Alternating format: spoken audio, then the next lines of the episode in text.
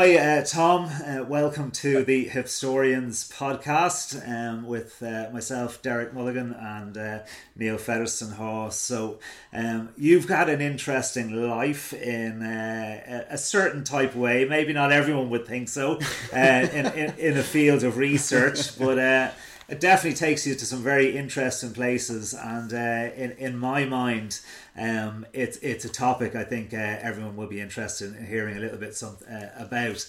But uh, I suppose to, to start off, um, you are a paleontological uh, archaeologist. Is that, that correct? Um, yeah, more, I'm more. I think I'd be describing myself more as an archaeological scientist. Paleontology okay. is a little bit beyond my time limit. Um, bearing in mind, we're looking. I'm looking mainly at humans, so okay. um, so archaeology is really my area, yeah. Yeah, mm. okay. Uh, I suppose like what, what, we're always interested in finding out is like we, we all obviously have our own personal stories that lead us into the careers that we end up doing, and mm. you know, like ourselves, sometimes thinking about making a change in those careers later mm. on. But yeah, tell us a little yeah. bit something about your childhood and uh, where you grew up and what might might have led you. yeah. you. Sure, sure. So, um, in terms of archaeology, I was quite lucky because um, my dad's an archaeologist, and uh, the um, the the intention was never to be an archaeologist on my heart, my behalf. Basically, when I went to um, university, um, I decided to, because I was I had an interest in it. I decided to do first stage one archaeology as well as geography and uh, and statistics and classics. So you can in New Zealand you can do various different um, uh, um, first year courses, you know. Yeah. And because my dad was one of the lecturers, one of three or four lecturers, I guess, I tried. I sort of put a bit more effort in than I otherwise would have done. I think, okay. and as a result, surprisingly, I, I, finished top in my class, and then that led on to other things. And yeah, so I kind of had a bit of a bit of a heads up in, in terms of um, my dad being already established in the field. But later on, when I did my um, master's degree, I um, specialized more in the scientific area. I was more interested in science because um, science can give you more quantitative answers than um, pure archaeology can be, which is characterized by a lot of arguments and debates and stuff. I really wanted the quantitative side of things more. So that's what I ended up moving into. I moved into stable isotopes and radiocarbon dating. Those are my those are my big areas. Wow, that, that's that's what gets you up in the morning. Yeah, yeah, definitely. Yeah, oh mate, I love it, love it. Yeah, yeah. And, and, and carbon dating takes you back about fifty thousand years. Is that about that's about the limit of it? Is that right? Yeah, that's right. And so, um, yeah, I, I, did my PhD in um, in a chemistry department in uh, in the University of Waikato, which is in the North Island of New Zealand. And uh, and initially, I was I was working on understanding when humans moved through the Pacific Islands right. mm. using yeah, carbon dating. And New Zealand happens to be the last place that humans arrived in terms of the Earth. Um, oh. The major last major landmass to be discovered and it was only at about 1250 AD that the first people arrived in the shores of wow, Aotearoa. Very late, yeah. When I went to the UK in 2001, I got a job at the University of Oxford, and there I happened to meet a guy called Roger Jacobi who was interested in the Paleolithic. That's the old Stone Age. Yeah. That's really eons ago. We're talking about you know the last um, the last sort of two and a half million years, um, and so he was interested in dating when humans moved out of Africa and into rest of the rest of the uh, Earth. And so he and I formed a collaboration, and I started to get interested in the older part of the radiocarbon um, period. So between thirty to fifty thousand years ago. So I went from working on very young stuff to really we work on very old stuff and trying to answer questions like when did Neanderthals disappear, mm. and um, what happened when they met each other, and mm. those kind of things. So I've become interested in that and worked on that kind of ever since, really. Wow. Yeah, and, and, and it's taken to, I mean, an Indiana Jones type of way. I just wanted it's, to it's say. Taken you, yeah, I, it's taken you deep into I, isn't it? Before we started, Tom, I, I was saying, to, I was thinking of a few yeah. questions to ask you, and the first one that popped into my head was, "Do you wear a slouch hat and you know go down to?" I'm sorry, it sounds like a, a demeaning question to your career and your right. interests. No, no, no. Listen, the but there is, is a picture um, of you holding a skull. In fairness, yeah, yeah, yeah, yeah, yeah exactly. not a, maybe uh, not a crystal skull, but nevertheless. um, but so archaeologists, um, when when they this question of Indiana Jones comes up, most of the time they kind of go, "Oh my goodness, no, yeah, no, no, yeah, no, yeah. not Just, like that. No, no, no, no. But actually, most of them kind of like kind of dig it, you know. Kind of think, yeah, yeah, sure. So there's a mixed uh, range of responses you get. The thing is that um, whilst you know the Indiana Jones movies are really entertaining and they do they do kind of they, they are a bit of a fallback to the old days when you know there was indeed a kind of a treasure hunter kind of a atmosphere to archaeology and you know traveling to different countries and sort of stealing artifacts, I guess. Yeah. Um, but nowadays, um, nowadays things are much more collaborative, scientific, and you know mm. larger teams. So instead of one person going and doing things, you, you really have to work with lots of other people. Mm. And so, for example, in my field, I work with um, I work with the archaeologists who are excavating the sites. Often for decades, they're working yeah. on the same yeah. site. And then a whole range of different specialists who work on things like understanding the type of environment and the ancient climates, mm. what people ate, how old they were, wow. what their genetics were, a whole range of things. So you're collaborating with multidisciplinary teams most of the time. Archaeology in the 21st century is a is really a um, multidisciplinary mm, effort and one of the main caves I think that you know certainly as mentioned is it's a Denisovan cave um, yeah. near the river uh, oh and it was the Russians who first excavated that in 1977 yeah. is that right yeah this is a really amazing site and mm. uh, I was really lucky enough to be um, I've worked in Russia since about 2003 2003 4 and I happened to meet um, probably the most famous Russian archaeologist Anatoly Derevianko who works in Novosibirsk in the middle of Siberia, the third biggest Russian city, it's the capital of Siberia. And um, because um, I was interested in working on some of the archaeology that he was working on, we um, we struck up a collaboration, and I went there and started to work on material from this amazing cave called, as you say, Denisova Cave. And it's really interesting because in 2010, some years later, geneticists working in Germany managed to extract DNA from a tiny bone of a finger that belonged to a girl, probably aged about nine or 10. Right. And they found that the DNA from this tiny finger bone wasn't a Neanderthal, it wasn't a Homo sapiens uh, like us, it was actually something else, a, a, a, genome that had never been found before. And because they, they only had a tiny bone and a tiny tooth, they couldn't really name it like a species. Mm-hmm. They had to call it something else. So they called it initially X woman, and then eventually they called it Denisovans. So we only have a tiny amount of these bones actually in existence. And um, the Denisova cave is really amazing because we found evidence there for not only for these Denisovan people who, if, if you imagine in terms of the time that they appear on the fossil record from about 350,000 years ago, and they probably disappear maybe 20,000 to 40,000 years ago. And we have evidence that they were the close they were close cousins of Neanderthals, but whereas Neanderthals lived in the west of Eurasia, uh-huh. mainly in Europe, the Denisovans lived in the east. So they overlapped sometimes, and when they met each other, they happened to interbreed sometimes. Okay. So wow. A lot of sex in the Stone Age. Yeah, sex in the Stone Age. Yeah, yeah, which was a very, which was a very um, big surprise um, to many people because before 2010 we had no evidence for this. Um, it's only after that that nuclear DNA extracted from humans like us and, um, and Neanderthals and then Denisovans showed that there was some DNA that we shared and we must have interbred with one another. So yeah, Denisova Cave is an absolutely stonkingly important site. And I'm really lucky that I that I that I um, work there. Although recently things have taken a bit of a. I, I was just going to ask you that, Tom. Yeah, without you know going yeah. off on a tangent, really. But is is it yeah. is this the, the sad aspect of, of modern politics yeah. is that some of these sites then become yeah unassailable. You can't get in there. Is that yeah? It's been difficult. It's been difficult, obviously, mm. and um, you know our Russian colleagues, Russians generally now can't get visas to come to Europe, and yeah. I was supposed to. I mean, I usually go once a year to the site to work mm. on material there, and this year, of course, we couldn't go. Um, it's a small thing compared to you know the, the mm. terrible thing going on in Ukraine. Mm. I'm not completely at all. Sure. But we're hoping that you know eventually things will get back to normal, and mm. um, our Russian colleagues are still mates, and you know we, we still yeah. still email each other, yeah. and we're still working stuff. But um, yeah. Well, there's, there's, there's, hardcore investigation work involved in it as well because you, like when you're dealing in a cave, there's lots of animals and things that would actually move yeah. you know pieces of bone further down and trying to date and make sure you got all the timeline right is, is tough, right? It's a huge challenge. That's true because in these caves that humans lived in, you're right. You also have things like hyenas living. Wow. Incredibly, you know, hyenas, you know, weren't just confined to Africa in these these times of you know forty to two hundred thousand years ago. They also lived throughout Europe and the British Isles as well.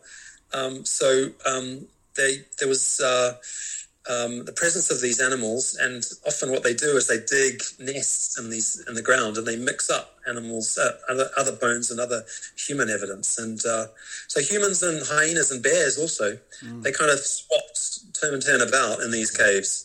And so a lot of the bones we find that humans deposited, they've been chomped up later by by animals like hyenas. So there's a lot of the bone is is in small small bits, and so yeah. it can be difficult to interpret what it is. Yeah. yeah okay. And how do you like? I mean, to to to to people like us, it would just look like bits of you know material on the ground. How like is it like find, finding a, a, gold flake in a seam in a rock? Is it something that almost. jumps out? How yeah. do you know?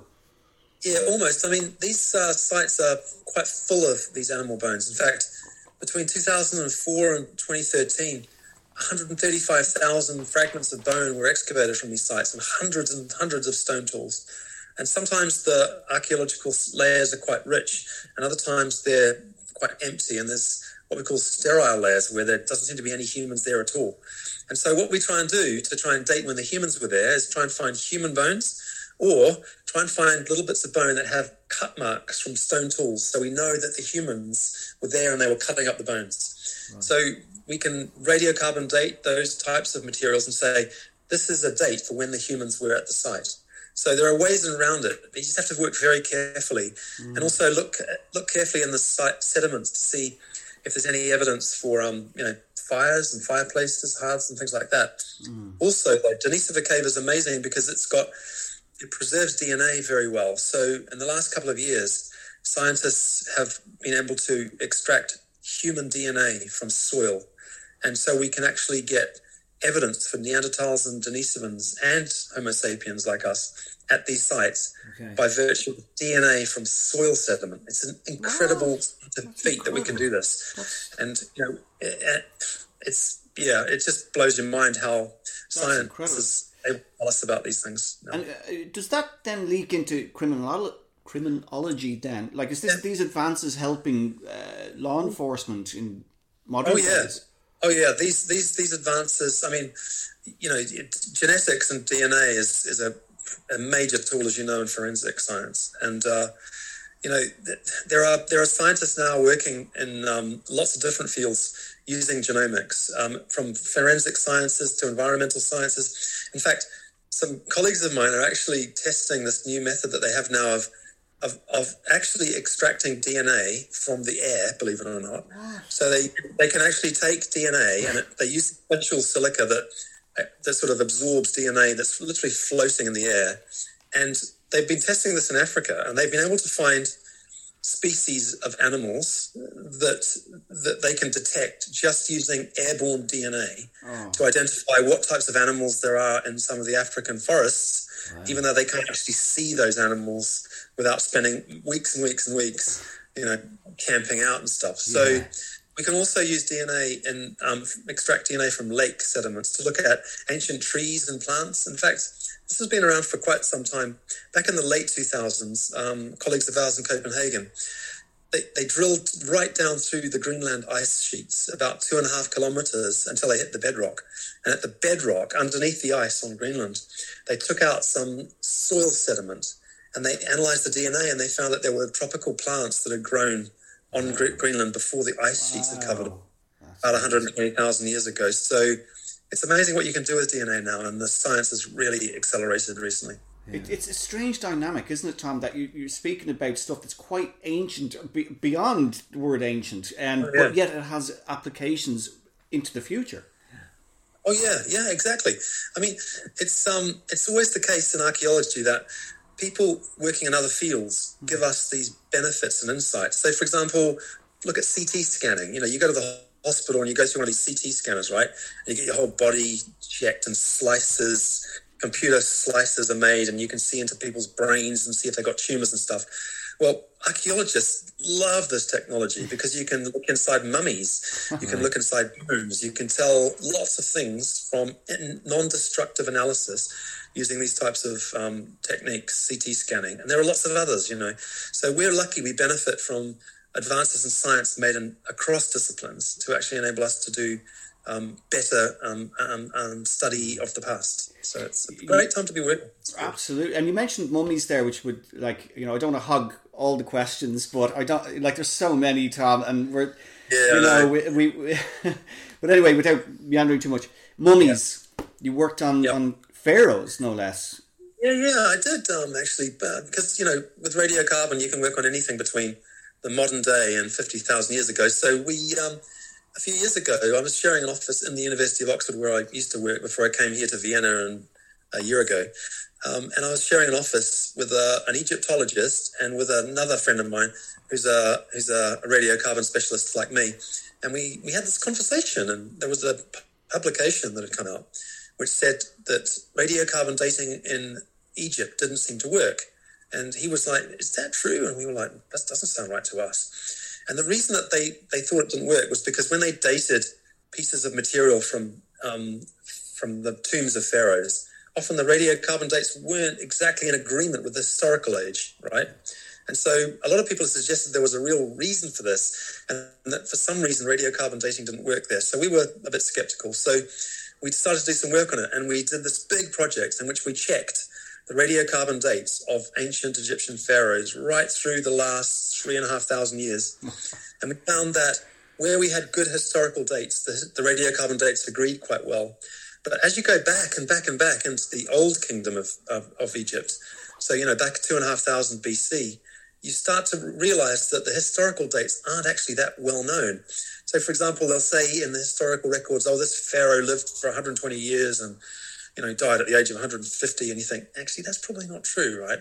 And so we found that the radiocarbon dates we got helped to improve the chronology of ancient Egypt.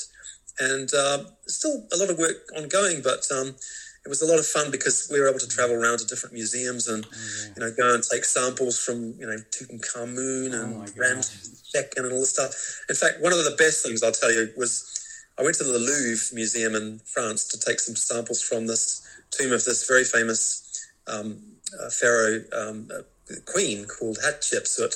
Mm. And uh, yeah, I've been to her temple yeah. in Egypt. Yeah. Yeah. Oh my God! Isn't that amazing? Yeah, that it's really out. out, so in, out in the Louvre, they have this amazing collection of material from Hatshepsut.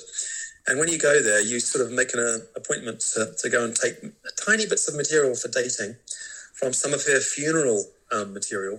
And um, we went into the, um, we were able to go into the museum uh, on a Tuesday when it was closed to the public, so we're able to walk around and and um, literally have the Louvre to ourselves, open the cabinets, take mm. out material. Oh my god! It was absolutely unforgettable. So yeah, it was a great experience. That's, we were very lucky to do this kind of. Work. That's work. the good stuff, and and you know you just mentioned there that go, you you were in Egypt, um, like so. You, with your work, you get to travel to all these places as well. Yeah, yeah, true. Well, first of all, you have to get you have to get the money to do it. So ah. we have to we have to constantly write research proposals and, okay. and submit them to different agencies and uh, and sometimes you get them funding and uh, sadly other times you don't. Oh, okay. I'm, I'm through a bit of a bad run at the moment. I've had about five, I think, quite good ideas mm. and they've been down. So you have to keep oh, trying. You know, it's a bit like banging your head against a brick wall. Yes, right yeah, okay, absolutely. And I, I, suppose the, the the theory that. Um, you know, Homo sapiens and Neanderthals, you know, were completely yeah. separate and didn't breed. That is now out the window. They they definitely did. Uh, would yeah. there be an argument to say that they weren't Neanderthals weren't bred out, but perhaps bred into Homo sapiens? Yeah, I think that's a very good suggestion, and um, certainly one that a lot of people think probably happened. So the idea here is that instead of them not meeting at all or not interbreeding at all, as you say, we have good evidence now that Neanderthals and Homo sapiens interbred not just once, several times.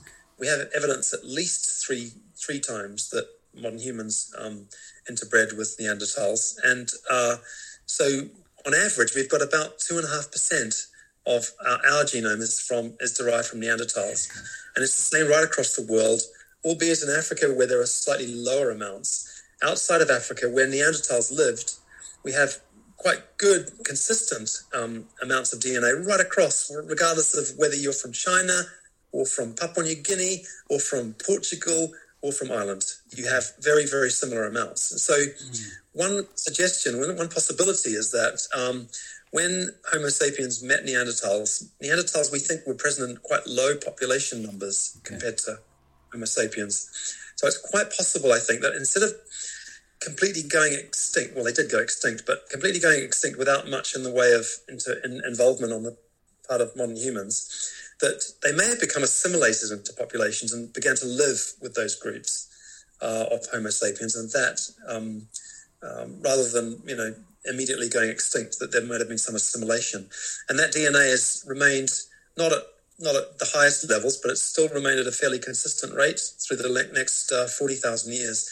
So we all have about the same amount of Neanderthal DNA now. And the question is, really what does DNA, what does it do?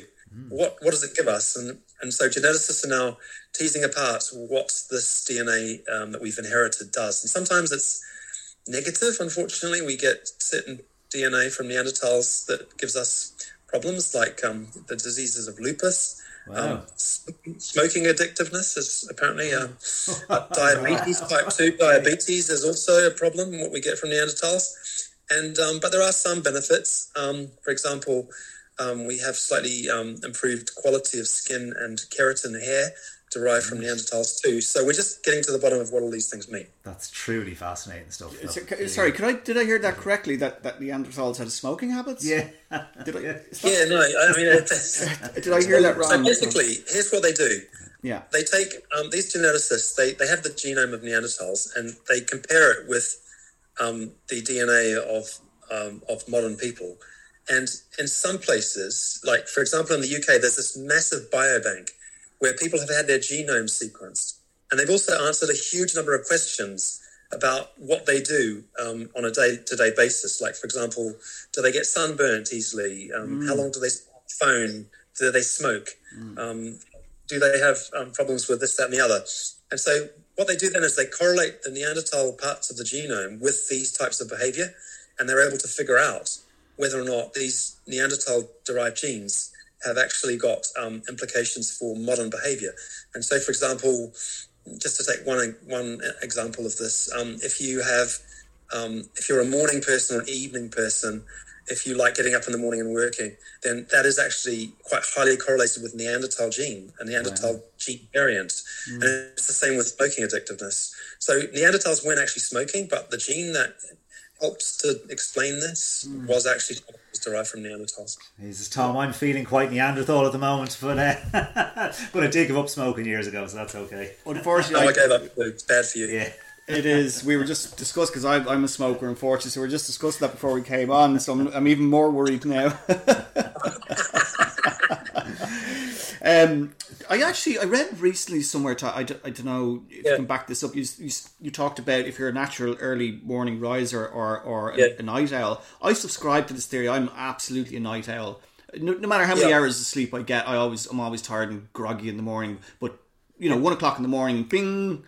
That's that's my zone, you know. And I read somewhere somebody was telling me recently it's because around campfires back in the day there was a knack, you know the tribe be around the campfire 24 hours a day, yeah. and the people that stayed up late yeah. At, during their shift, if you like, they you know watered down to become people like me. Whereas the ones like my wife, who were up crack of dawn, hit the ground running, they were the ones that is that is that is that make any sense think, or? Uh, I don't think um, there's evidence to support that one way or t'other. Mm. Um, but as I say, in terms of this, these Neanderthal gene variants, there is a link um, between um, the presence of certain variants that are derived from Neanderthals and chronotypes, type of person you are during the day. Um, but you're right about the, the fires generally. Um, you know, this was a, a, development that we see in the archaeological record that took place perhaps around 300, 350,000 years ago.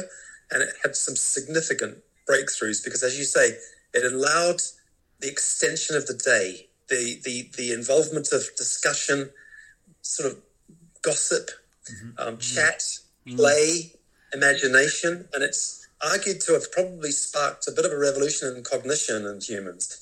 And also, of course, it led to the ability of humans to cook food, which increased the nutrition of the of the food that they were able to to, to, to, to take, mm. and also allowed them to um, to to produce a range of different types of food instead of just eating meat that was raw, which they had actually had to do before. So mm. fire was one of the key steps in the development of the human condition, no question about it. Yeah, and I think nutrition. I think nutrition that we have these days, all our children are all taller than we are by yes. significant amounts. Yeah. You know, that, it's, it's, kind of interesting. And it also fires up the brain, of course, as well, because you need a lot of energy to fire your neurons and make you think and make you act. Okay. So, you know, meat and, and meat consumption via cooking is a very important, to, as I say, development and human condition. Well, so it's not our imagination. Like kids seem to be taller, they've better teeth. Yeah, um, you know. it's actually true. Yeah, it's actually true. And funny enough, getting back to um, the archaeology, you can detect um, there are certain genes that are linked with um, height, and um, analyzing DNA from people over the last 10,000 years has shown that it's possible to use these um, insights into understanding about changes in human height and robusticity over the last 10,000 years. And you're right, as diet has improved, um, so has human height. And we see this even recently um, for example, there's a lot of evidence to suggest in Japan an increased height amongst Japanese um, young Japanese people because of a change in their nutrition status and eating a lot, a lot more um, in terms of this high, high nutrient, high protein, meat based uh, foods over the last uh, 70 to 80 years has changed the height of Japanese youngsters. Um, and we see this again and again in different in different parts of the world. So there is really something to it. And you know, you only have to go into an old pub in the UK yeah, and yeah. see the height of yeah, these boards yeah, to realise that people were a lot shorter back then. Yeah, yeah, for sure. And, and there's something else. History is full of, you know, obviously catastrophe and also full of happy accidents, and, and we can't explain them all. I mean, at, at the I suppose that at the end of the last ice age would be one 14,700 years ago. Uh, temperatures increased by seven to ten degrees. Is that right? And there's no scientific explanation yet for that. Uh, so it's it's likely that it involves um, a change in the um, the so-called North Atlantic deep water circulation. So you may know that um, the reason that um, parts of Western Europe are nice and warm and well reasonably yeah, warm, Gulf um, not not in ice age conditions, yeah. because of the um, the circulation that comes from the Caribbean largely, and this deep water circulation that comes up and provides warm water that cool that that heats um, these parts of the world. And without that, when that turns off, and when there are major changes in ocean circulation currents, that can have significant impacts to mm-hmm. um, to, to, the temperature. And so, um, at around fourteen thousand seven hundred years ago, as you say, there's something happened, um, and it's almost certainly something to do with um, changes in the salinity of the North Atlantic deep water current that switched it off. And there was a sudden flick and sudden change, which we see in the Greenland ice core records. These are amazing, detailed annual temperature records that we managed to extract from places like Greenland and Antarctica. Um, and so the climate suddenly switched. And I remember very clearly when the a paper came out about this. A scientific paper was published in, I think it was 2003. And I remember reading it and thinking, oh my God, th- this is incredible. You can see climates switching incredibly fast. In the space of three years, all of a sudden, this temperature goes spiking up. And it fills me with a bit of dread because, of course, nowadays we have the potential mm. for climate disaster coming our way unless we change our behavior very soon. Mm. So there are lessons from the past for the future. Yes, absolutely. Sure, sure. A- absolutely. But you sounded a kind of a positive note there. I thought we'd passed the point of no return, according to Greta and, and some others, that, you know, it's already too late. You can switch off all the lights you want, but we're, we're, we're Depends doomed. on who you talk to. Um, mm-hmm. I think every ton of CO2 we don't emit um, now makes um, the chances that we will be able to adapt to these big changes um, more likely. But you're right that there are changes that are happening. In fact, we're already part of the way through and we're experiencing them now. And you don't have to turn on the TV to see that. Absolutely. So um, I think we don't. We shouldn't be um, going into kind of a disaster mode and thinking there's nothing we yeah. can do. Yeah. Still need to fight because everything we do will make our future life more manageable and we'll be able to adapt better to it with um, you know improved technology and so on mm. and um, and so we still have a, a, great deal of work to do but hopefully we've turned the corner and we can avoid these dangerous tipping points, as they call them. Excellent, yeah. good news. Good it's, news to uh, hear. It's great. I mean, it's fantastic that you do. You know, you put all your research and your ideas into a, you know an accessible book. You mm, know, so yeah, it's great. Um, I mean, to, to give it a plug, uh, I suppose we won't be on video, but the it is. It really is. It's it's just one of those books. So, yeah. it, I mean, the, you know, I'm a writer myself. The trick is always to get the stuff that's in your head that you yeah. know so well down to to the common person who's going to just pick up this book off the shelf. And you've done it. You've done that. You've achieved that. The jargon and everything is great, and you know it's it's it's bedside reading. Like it really is. Really appreciate it. You know, I I, I never thought I was going to be able to write a book, and then uh, I, I, I gave this. Um, I was invited to go and give this series of lectures around New Zealand uh, in 2015. And after each talk I gave, which was largely about the stuff we've been talking about in terms mm. of ancient humans, people come up and they often say, "Is there a book you can recommend yeah, about?" Yeah. And I was like, "No, there isn't really. I'm sorry. It's only just recently been discovered." So I thought I'd you know try and put something down on paper, and uh, it is a it is a bit of a tr- difficult task to do because at the same time as you know, well, satisfying some of my academic colleagues, course, also yeah. want to make it an accessible book.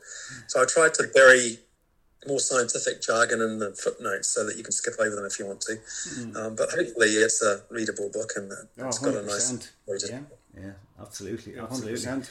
Yeah, it's been fantastic. Listen, Tom, I mean, we could talk to you for I, lots more. I'm sure. Hopefully, we maybe will at some point. But, be, but, but, before we start, I just have to ask. Sorry, yeah, I, I, just you know I just in the sleeve notes here that you had worked on the remains of Richard III. Mm. Yeah, this is the chap a, found in a car park. That's right. That was amazing because, you know, initially they wanted to um, radiocarbon date the bones that they found. So we, as well as another lab in Scotland, were sent the bones to date. So we dated them. And what we found was that the dates were about 50 years older than the dates of Richard III. And so we thought that's a bit interesting. Is it really the, the is it really the bones? And then we realized that there was um, some additional information that we can get from the so-called isotopes, which are influenced by the diet. And it turns out that if you eat things like fish from the sea or from the river, your radiocarbon date will be older than it should be. So we were able to take ah. this into account. And when we calculated how much old carbon was present, we got a date that was exactly the same as Richard III. So anyway, we sat on this for we, we kept the ribs that they sent us in our lab because we always archive the material. And then about five or six years later, someone was saying, "Oh, I see they're going to bury the remains of Richard III in uh, Leicester Cathedral."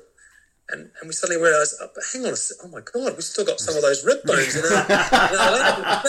We're going to get them back. We're going to send them back, otherwise it's going to be really embarrassing. Oh, luckily, they got back in time to be buried with a good king. So, so yeah, you don't you don't have any of those ribs hanging around. Just as no, sorry, one one yeah. very last question, Tom. We let you go. Yeah. You've been very generous with yeah. your time, and thank you again right. for coming on Hipstorians. But you worked with Mr. Attenborough.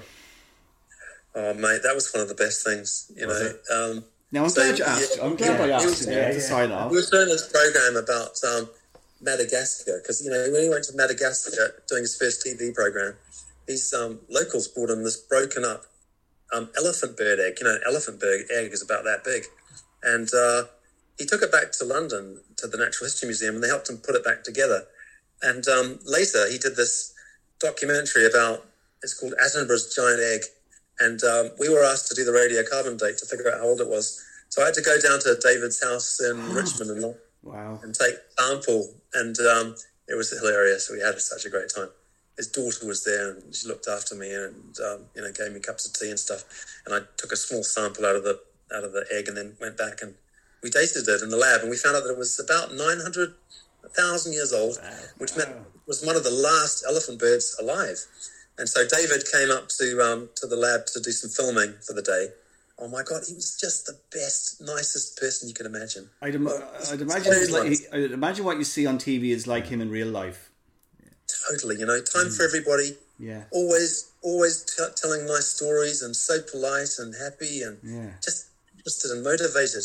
So we had all day. We had lunch together. We just oh, hung out. Man. It was marvelous. Yeah, it was marvelous day. Never forget it. Never forget They're it. the moments that keep you going, Tom. Totally, yeah, totally. Very, very lucky to. Well, listeners, read the book. Uh, yes. Uh, Tom Higham, The World Before Us. Uh, do check it out. And uh, thank you so much, Tom. Really, it's been a, a, a real pleasure. That was a mind blowing uh, experience. Yeah. Really, it would take a, lot for that to, to, yeah, to cipher down, you know. It's a pleasure to talk Into to you guys. DNA. Keep up the good work, and um, thanks very much for being interested I, in all this stuff. It's and great. I, and I hope it was you know entertaining and interesting to you yeah. as well. That we haven't asked you all the obvious questions. I hope we're doing something right. No, no, absolutely, it's great. I'm really, um, I'm really impressed, and thank you so much for for, for, for, inviting me onto your program. You're welcome. Take care. Bye bye. Bye. All the best. Okay. Bye. Thanks, Tom.